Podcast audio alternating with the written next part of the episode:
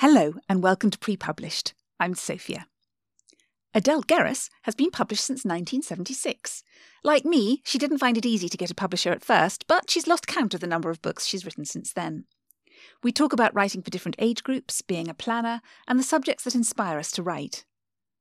Adele didn't want to be a writer when she was growing up, she wanted to be a star. She performed in the West End in the 1960s, and I can't think of anything cooler. Writing runs in the family. Her daughter, Sophie Hannah, writes thrillers and runs her own life coaching service for writers. What an excellent idea. We recorded this episode in November 2020. I hope you enjoy our conversation. Adele, hello and welcome to Pre Published. Thank you. Um, it's lovely to be talking to you today. Um, can you describe a little bit where you where you're talking to me from? I am talking to you from my study in my house in Great Shelford, which looks out onto the main road where my bin men have just emptied the bins and my lovely neighbour has just brought them to my door. so uh, it's really lovely. Uh, it's a good place to work because when you get bored and you look up, uh, you can look out, see people walking about. Not many people. It's not a very busy main road, but mm. uh, no, it's lovely. Beautiful day. Sun is shining.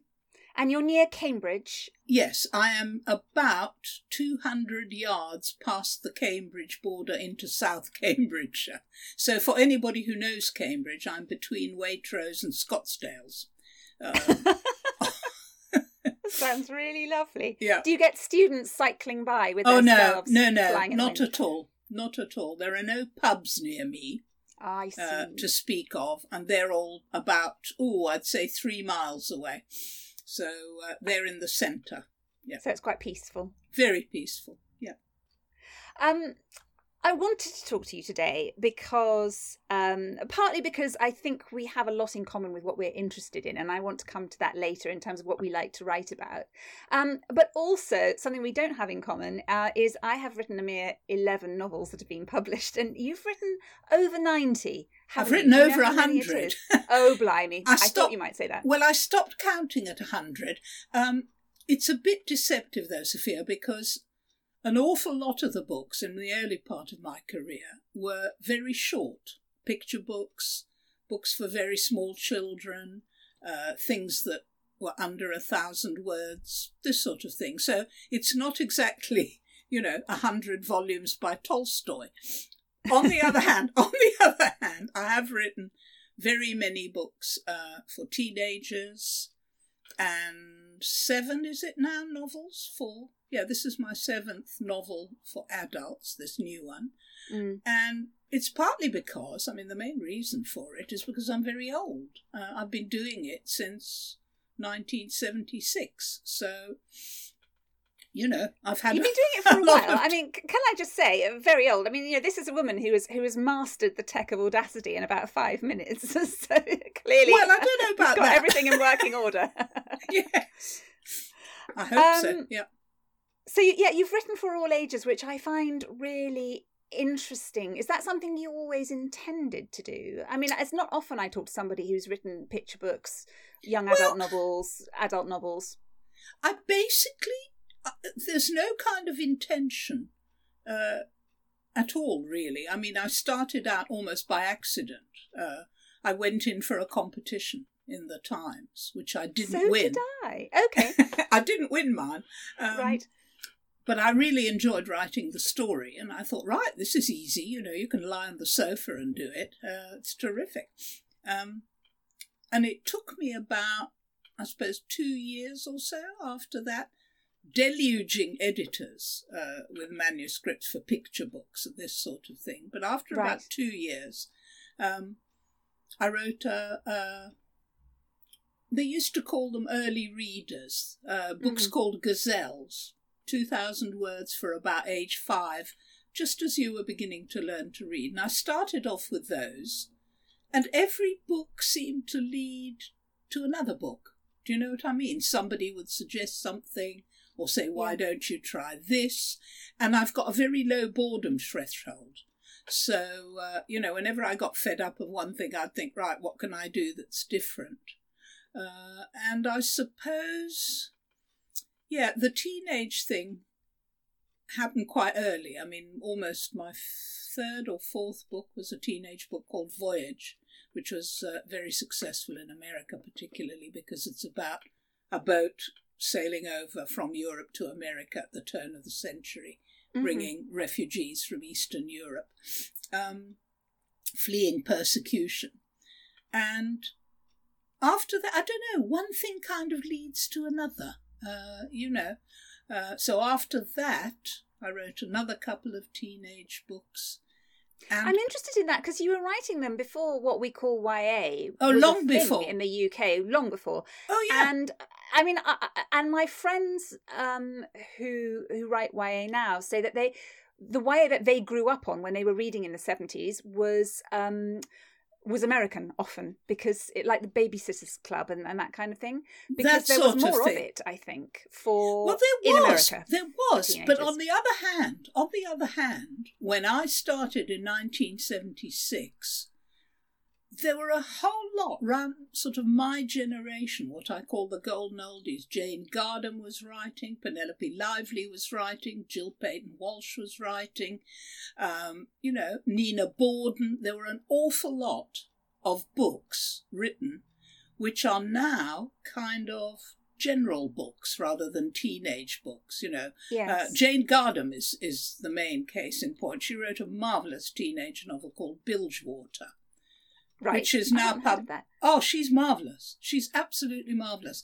Yeah. Uh, a very long way from Verona. Bilgewater. Bilgewater is now published on the adult lists. So we were around, but the sort of phenomenon of YA wasn't particularly yes. around. This is this yeah. is the thing. Yeah. I've always thought that the books are always there. It's just the marketing that changes. Yes, absolutely. I mean, I read, I read, for example, books like uh, How to Capture the Castle and this sort yes. of thing. Uh, yes. Books from the forties. But um, no, it's always been there. I mean, the main thing is it's it's books which have a young protagonist. You know, exactly. a, a, a, young ma- a male character. Yeah. I agree. It's interesting because, of course, I've I've moved from writing YA to writing crime. Yes. And you know, sometimes I'll describe, which of course you, you've read my book very kindly, oh, and you yes. know, I, I describe to people what it's about. You know, it's about the Queen, age ninety, solving crimes, and and they will say to me, "Is it a YA novel?" And I'll think. No, no, the protagonist is 90. By definition, it is not. No. Oh, I thought um, that was also, such a yes, lovely It contains idea. many themes that I wouldn't be allowed to write for teens, I think. Absolutely. Absolutely. Um, although, actually... although you do know, don't you? I when I was going around schools, which I don't do anymore, I used to say to people, which is true, teenagers, young adults, are not the ones reading the young adult books. Very it's true. The, it's Often, the ten-year-olds who are looking to see how you do it, sort of thing. Uh, the the 14, 15-year-olds, if they're readers, are reading adult books. Yes, and often actually a lot of YA readers are 22 year olds trying to recapture their youth. Absolutely. it's, yeah. it's, quite a yeah. sort of wide spectrum. And yeah. and I also think that they they're capable of I mean I think they self edit a lot, but but most of them have a much broader understanding of the world than than publishers sort of let them oh, definitely. worry about. But definitely. I don't blame publishers for that because they're always worried, I think, about what gatekeepers are going to say. Right. But I, I, I mean, it leads me to one of my questions, which is: Do you do you write differently consciously when you're writing for children rather than adults? No, no, not at all. I mean, it's like um, I always say it's a bit like acting. You know, it's a bit like performance art. So that if you're writing a book about, well, let's say the Queen, right, uh, a 94 year old woman, you are acting a 94 year old woman. If in your Hmm. next book you're required to be a, you know, a pixie or a squirrel or a, you know, a four year old child, you you put on the clothes and the and the character of that person. So you're you're sort of looking out at the story with different eyes, depending on you know whose eyes you choose to tell the story from. Um, so no, I don't. I don't find it that at all hard. I mean, I, it's true that if you get out of the habit of writing for children, I mean, I haven't written for children for a good few years. It might take a bit of time to to sort of re-inhabit that space, but uh, you know, I could do it just the same as Judi Dench. You know, if she was required to play a young woman, she would she would do her best. she would she'd do it really well. She would. I mean, there are I think there are a lot of craft things that are are different. I found going from one to the other. So point of view. I, yes. I can move around a lot more. I find yes. with it with an adult book, and and it tends to be longer, not necessarily, yes. but it tends to be absolutely. Um, and yeah, and the themes are a bit different, and I can have more subplots. But I'm interested to know whether when you're shifting gear to write up up an age or down an age, whether you do all of that subconsciously or whether you think about it. Uh both, I think. Uh or I would do if I was going if I was going to write a children's book now, I would consciously think, right, this is a book for seven year olds. They don't know about you know prime mortgages and that kind of thing. They're not in- yeah. they're not interested in subprime mortgages. They are interested in you know whatever it is they like. Um, so I, that would be conscious, but unconsciously, I'm sure I would kind of not exactly self edit because mm. I would never sort of edit. It's it's a matter of thinking what interests your audience mainly. I think. You know, so if you find yourself yeah. being too abstract or too flowery or too philosophical or something like that, uh, you would probably think, mm, are they going to be interested in this? Maybe I should, you know, step up the action, move along the pace.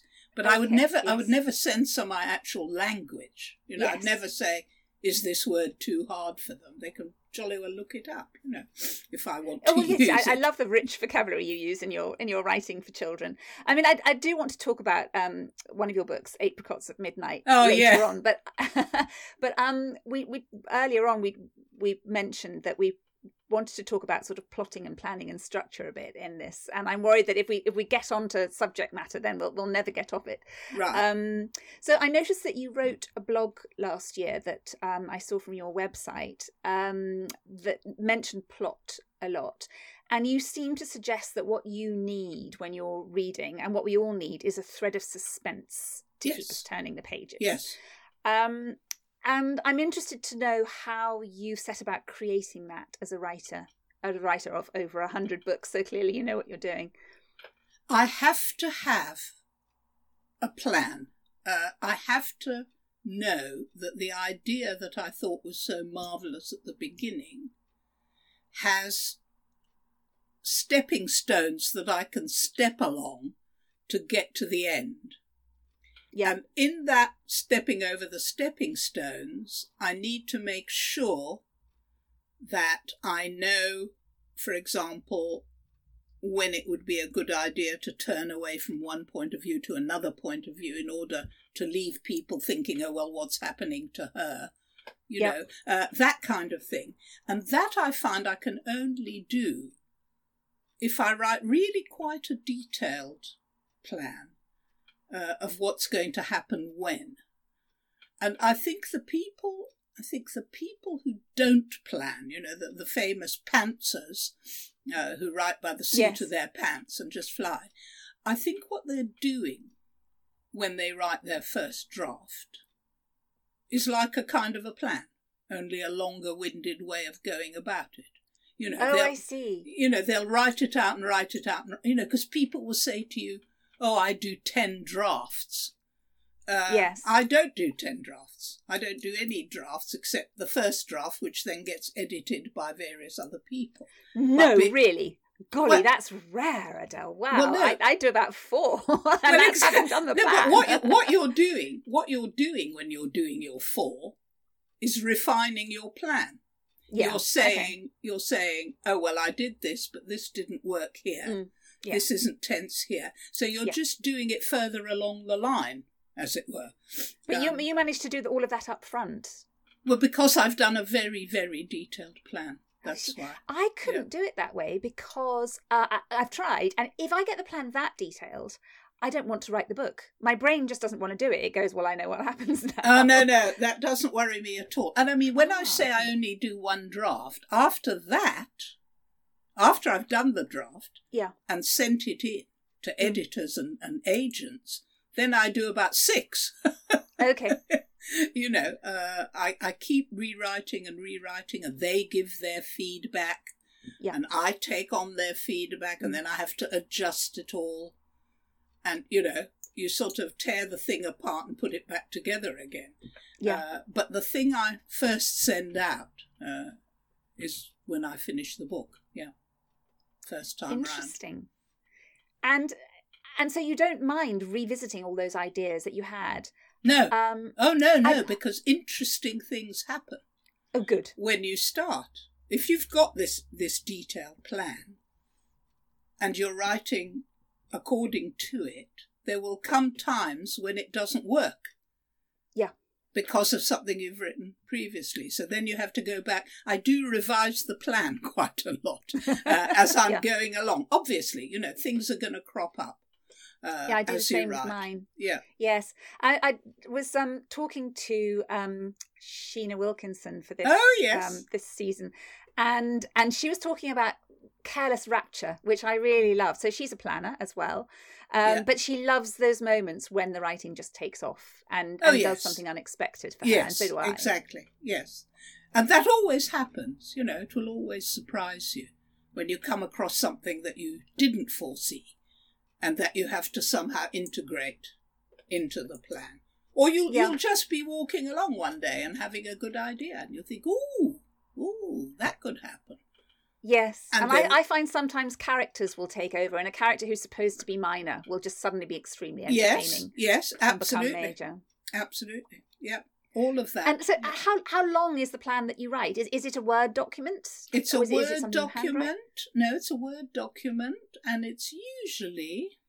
Well, the plan for my first adult novel, which was called Facing the Light, was about 15 pages long, Okay, yeah. something like that. Um, so, yeah, quite detailed. I'm trying to think. I don't remember, but when I did the Windsor Knot, I mean, saying that I'm, I would say I'm a moderate planner, um, but nevertheless, it was mine was probably about nine pages long. Come to think of it, Yeah. and I had I had an Excel spreadsheet as well. Oh my God, no, Um, I don't know about those. well, what happened for me was uh, because I was writing about the real Queen, yes. you know, um, and I my original plan was to be very lazy about her real life and just kind of make stuff up. Yeah. But then I quite quickly discovered that um, you know there's the royal circular in the Times Yes, every day saying what she's up to. Well, it's online now and it's retrospective, so I could look up. I know, I know, I was the same. I could look up every day that in 2016, um, when I was setting the book, and see Oh, exactly what she officially did. It was Oh. marvelous. And having got that, I thought, well, you know, I'll use some of it and I won't use other bits. And then Yeah. I found the challenge was just too wonderful. So, you know, I'd, I'd have her doing something in my plot, and then, you know, the, the court circular would say, well, she didn't do that, she did something else. And I'd think, well, I, I'm going to make, I'm going to make, I'm going to somehow fit that in. And, and I, in the end, I don't think I, I moved anything from her real life. It was Oh, that's really, really enjoyable to That's fit things around it. But it took a spreadsheet. Yes. Uh, so that's why. yeah. Oh, marvellous. That's marvellous. Um. So I, as I said, I I wanted to talk to you about the inspiration for the books. Um, and partly that is because, like me, you grew up traveling around the world. Yes. Um, my father was in the army, and yours was in the colonial service. I gather. He was. He was. Yes. So where did you go? So, started off with we left what was then, which had just become Israel in 1948. Goodness. My okay. dad, my dad had to decide whether he was going to stay in Israel, or, as it were, be British, because he was Right. working. He was working when I was born. For well, not when I was born, because I was born during the war, but after the war, working for the Attorney General's office in what was then British mandated Palestine. Yes. And in 1948, after Israel became a nation, he had to decide what to do. So he opted, as it were, to stay British and joined the colonial service. So we went first to, how did it go? Nigeria, Borneo, Gambia, Tanzania, and then after he retired, he, he went on contract to Botswana, by which time I was already grown up and married. So this was over many years. Um, so I grew up in Nigeria full time, Borneo full time. When we when he went to the Gambia, I was already at school, and so I just used to go out during the summer holidays. Um, so you were at boarding school back in England. I was at boarding school back in England. Yeah. Uh, and contrary to everybody else's experience, I had a fabulous time and loved it. Um, and so yes, that was that was a, a very sort of peripatetic childhood. Um, and did it did it uh, inform your reading and your desire to be a writer? Because it no. did for me. Oh no, no, not at all. No, I was going to be a star. I never had right. any ambition to be a writer whatsoever. Uh, I mean, I loved English, I loved writing, I loved reading, but I was going to be, I was going to be Judy Garland. You know, I, I was going to sing and dance and perform and yeah, be a star basically. Um, but that didn't work out. So what happened? Because that is well, such a lovely what happened. What happened was when I went to Oxford, uh, I spent most of my time on stage. I was in two productions that went to the West End, so everything oh, was going. Goodness. Everything was what, going. What were they, Adele? I well, need to know. in 1964, I was in a thing called "Hang Down Your Head and Die," which was an anti-capital punishment revue, which played Goodness. at the Comedy Theatre in London during one Easter vacation and was a huge success. I mean, we we thought we thought we had actually managed to influence people to abolish capital punishment, and I think Okay, well, it's we might have done. Yeah. wow. So that was in '64. In '66, just as I was doing my finals, and after my finals, I was in a show called Four Degrees Over. Me and three other men, Bob Scott, John Gould, and David Wood, and we went to the Fortune Theatre with a show called Four Degrees Over, which was fabulous. It was a it was a musical revue, but unfortunately, it folded just after sort of December. We opened in the summer, we folded in December, and then I was an out of work actress uh, and couldn't get a job anywhere. And then I got married and moved to Manchester in 67. Mm-hmm. And nobody wanted to employ me as a singer or an actress or anything. So I became a teacher. That's what you do. That's what stars do when they can't become stars. They become teachers because it's the same skill set, you know. Yeah. You have to keep the punters happy and make sure they're not throwing eggs and tomatoes at you and asking for their money back. Um, and then I left to have Sophie, my first baby, and saw this competition in the Times uh, and thought, gosh, this is easier than teaching. Just, and it started out like that, entirely by accident. Yeah. And so that was around 1976. Did you say that your first book? my first out? book came out in 76. Sophie was born in 71. And I first sent in the Times competition was about 1973. Yeah, right? yeah. And and I, I gather that apricots at midnight, which I'm just holding up now, even though we're on the radio or you know on a podcast, Yeah. nobody can see, but it's it's apricots at midnight, and I think it came out in 1977. Is that That's right. That's right. Um, and I was 11 then. It was the Silver Jubilee year. Yes. Um, I would have adored this book. Um, it's about a patchwork quilt. It's about the stories behind each of the um, uh, of the sort of hexagons of patchwork. This is what I was doing, by the way. You know, when I wasn't. Uh, I was going to say when I wasn't working, I was sewing, but it's not true. When I was studying, I was sewing, and I, I could. If I looked at a piece of sewing I'd done, I could remember what radio play I was Yes. listening to or what, Yes. what essay I was trying to write, and vice versa. I still can actually. So it, it was very meditative. Um, Yeah. And to have a, a children's story based around sewing with so much kind of adventure in it, I would have just loved. But sadly, nobody gave me apricots at midnight. but they, they did give me a book called The Queen's Clothes, Oh, yes. about the Queen's relationship with Norman Hartnell and Yeah, yeah. How he designed for her.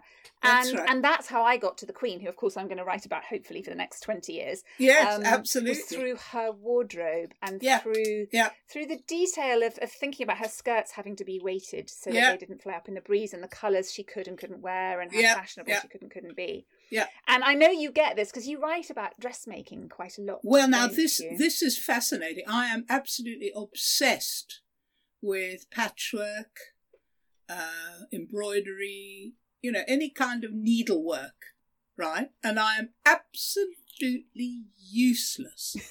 I cannot tell you how bad. I mean, I can just about. I can sew on a button that's fallen off, and that's it. I mean, I give my jeans to be turned up to a, a professional shop. I literally cannot sew, but I love, I love the kind of the metaphor of patchwork. Yeah. And Apricots at Midnight's one of my favourite books. I, I, I just adore it.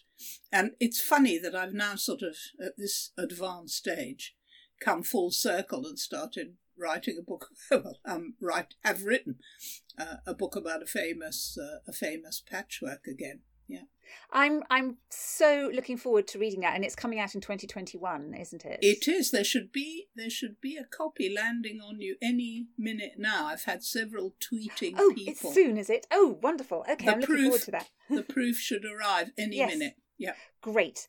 Um, now I don't normally let people puff their books on this because we're talking about craft, We are. but because your book is about craft, I'm going to let you tell me what it's about.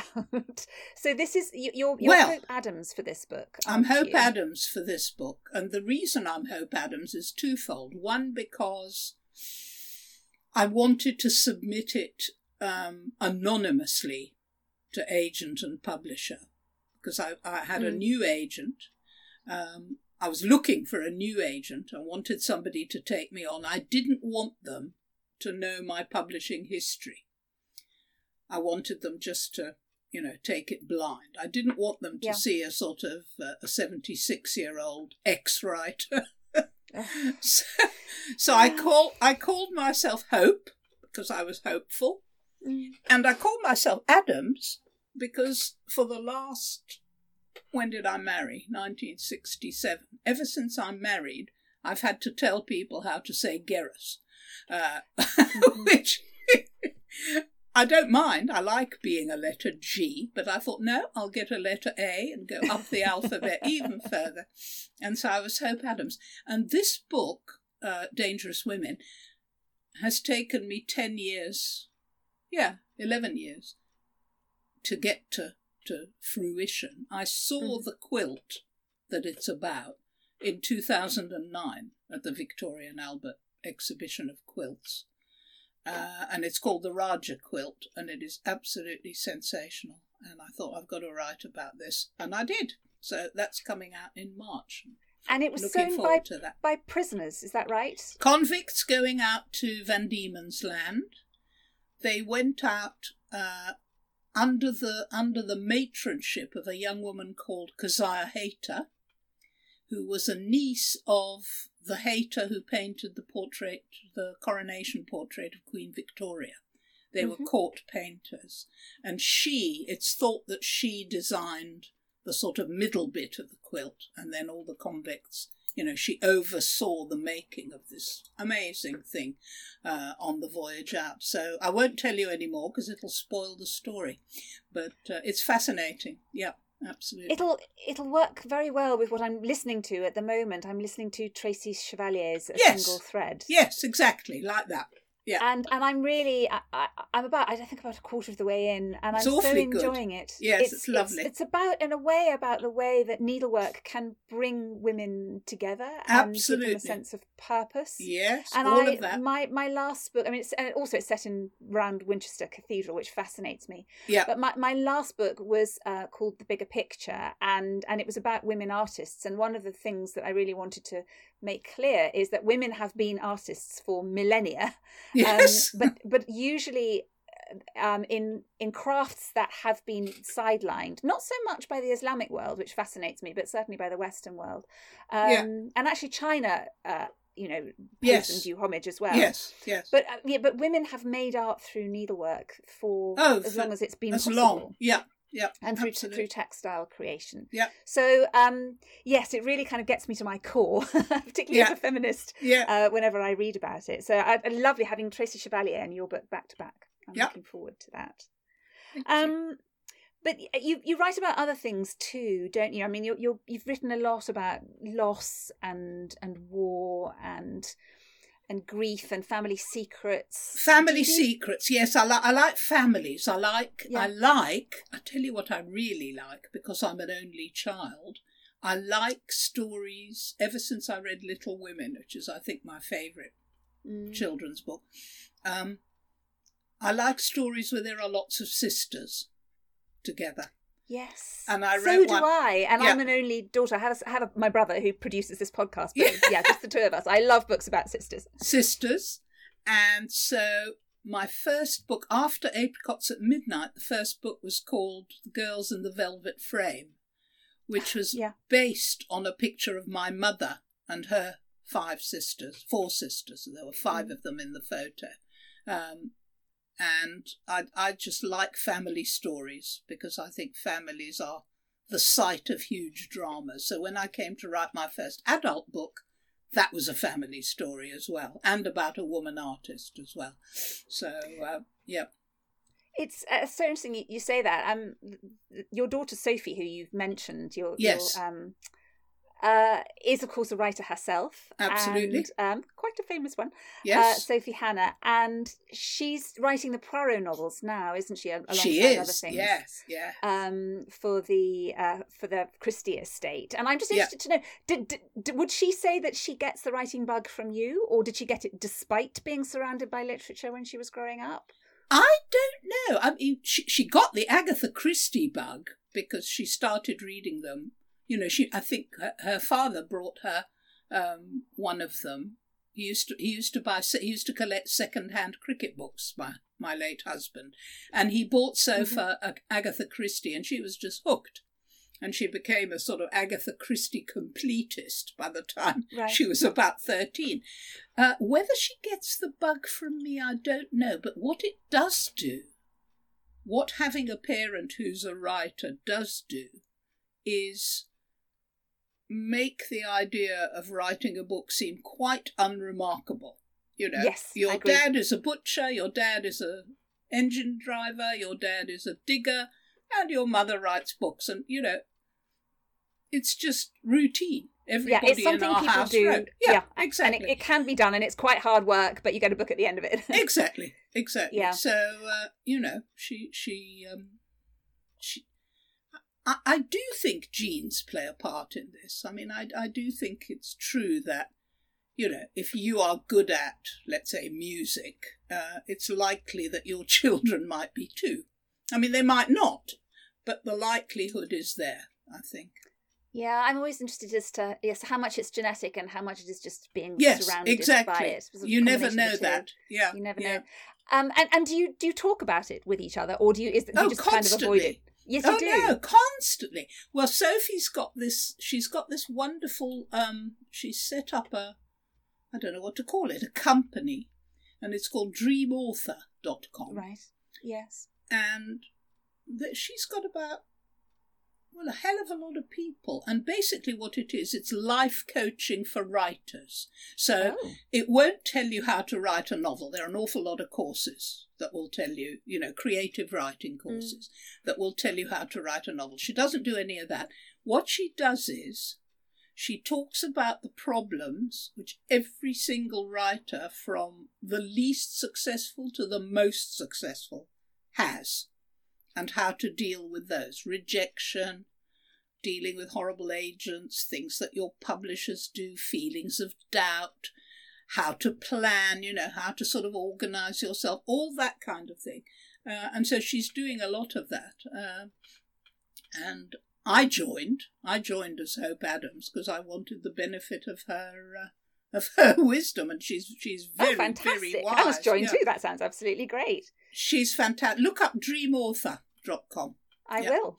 Yeah. I mean, I think one where I get that from at the moment is is author friends, and Yes, and I do yes. say to students, uh, you know, if you're doing a writing course, probably the biggest thing you'll get from that course is the friendship of the people you do it Yes, with, even beyond anything you learn from it, Absolutely. and the support and the, the shoulders to cry on when you need them, which you will. Absolutely. Absolutely. So Sophie does webinars and Zoom seminars and it's international, you know. She has she also has uh, before lockdown in December last year uh, a writing retreat where Mhm. you know about 20 of us went off for a weekend. Uh, it was wonderful. Really I'm very good. jealous. That sounds Yeah. like a wonderful thing. No, no, it's really good. Do look it up. Do look I it up. will, yes. I mean, in lockdown, I do have those kind of dreams of going off and and writing with other people. Yes, Yeah. in in glamorous locations and Exactly. doing a bit of yoga in the mornings and eating vegan food. And oh, yes, it would be wonderful. Um, well, um, I think we've neared the end of our, our conversation, and I have so enjoyed it. So thank It's you for been that. Lovely. It's been really lovely. And I, I must tell you, I do think your idea for the Windsor Knot and and just that notion of the Queen solving crimes. It could have been so flat footed and awful, and you have pulled it off so magnificently. It's Thank just wonderful. It's wonderful. Can't wait for the next one now. Oh well, thank you. Well, I, I'm writing three now, so you know, see if I can keep it going. Very good. Very good.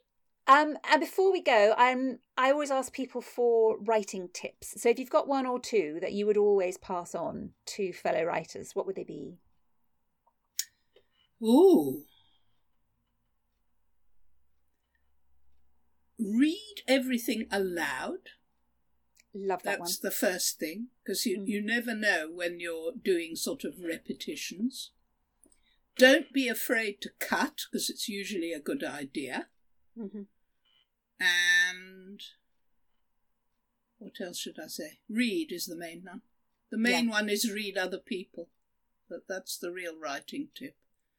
It's just you'd be amazed how many people think they can write a novel when they've never actually read a novel, uh, you know, or a poem when they've never actually read a poem. so Yes. wide wide reading. Quite a few. is- uh, yeah, some in- interesting writers at the moment talking about the fact that the, the modern novel is dead, but they don't read any. And yeah, it's, it's an interesting That's combination of opinions. excuse the expression bobbins. Absolute bobbins. Oh well, thank you, Adele. I've really enjoyed this morning, and um, it's been so kind of you to be on the podcast. Thanks a lot. I hope I can manage to do the rest of the tech now. Off we go. okay. Bye bye. Bye. I'd like to thank Christopher Pett for editing and producing this episode of Pre Published. You can subscribe wherever you get your podcasts, and if you've enjoyed this episode, please leave us a review.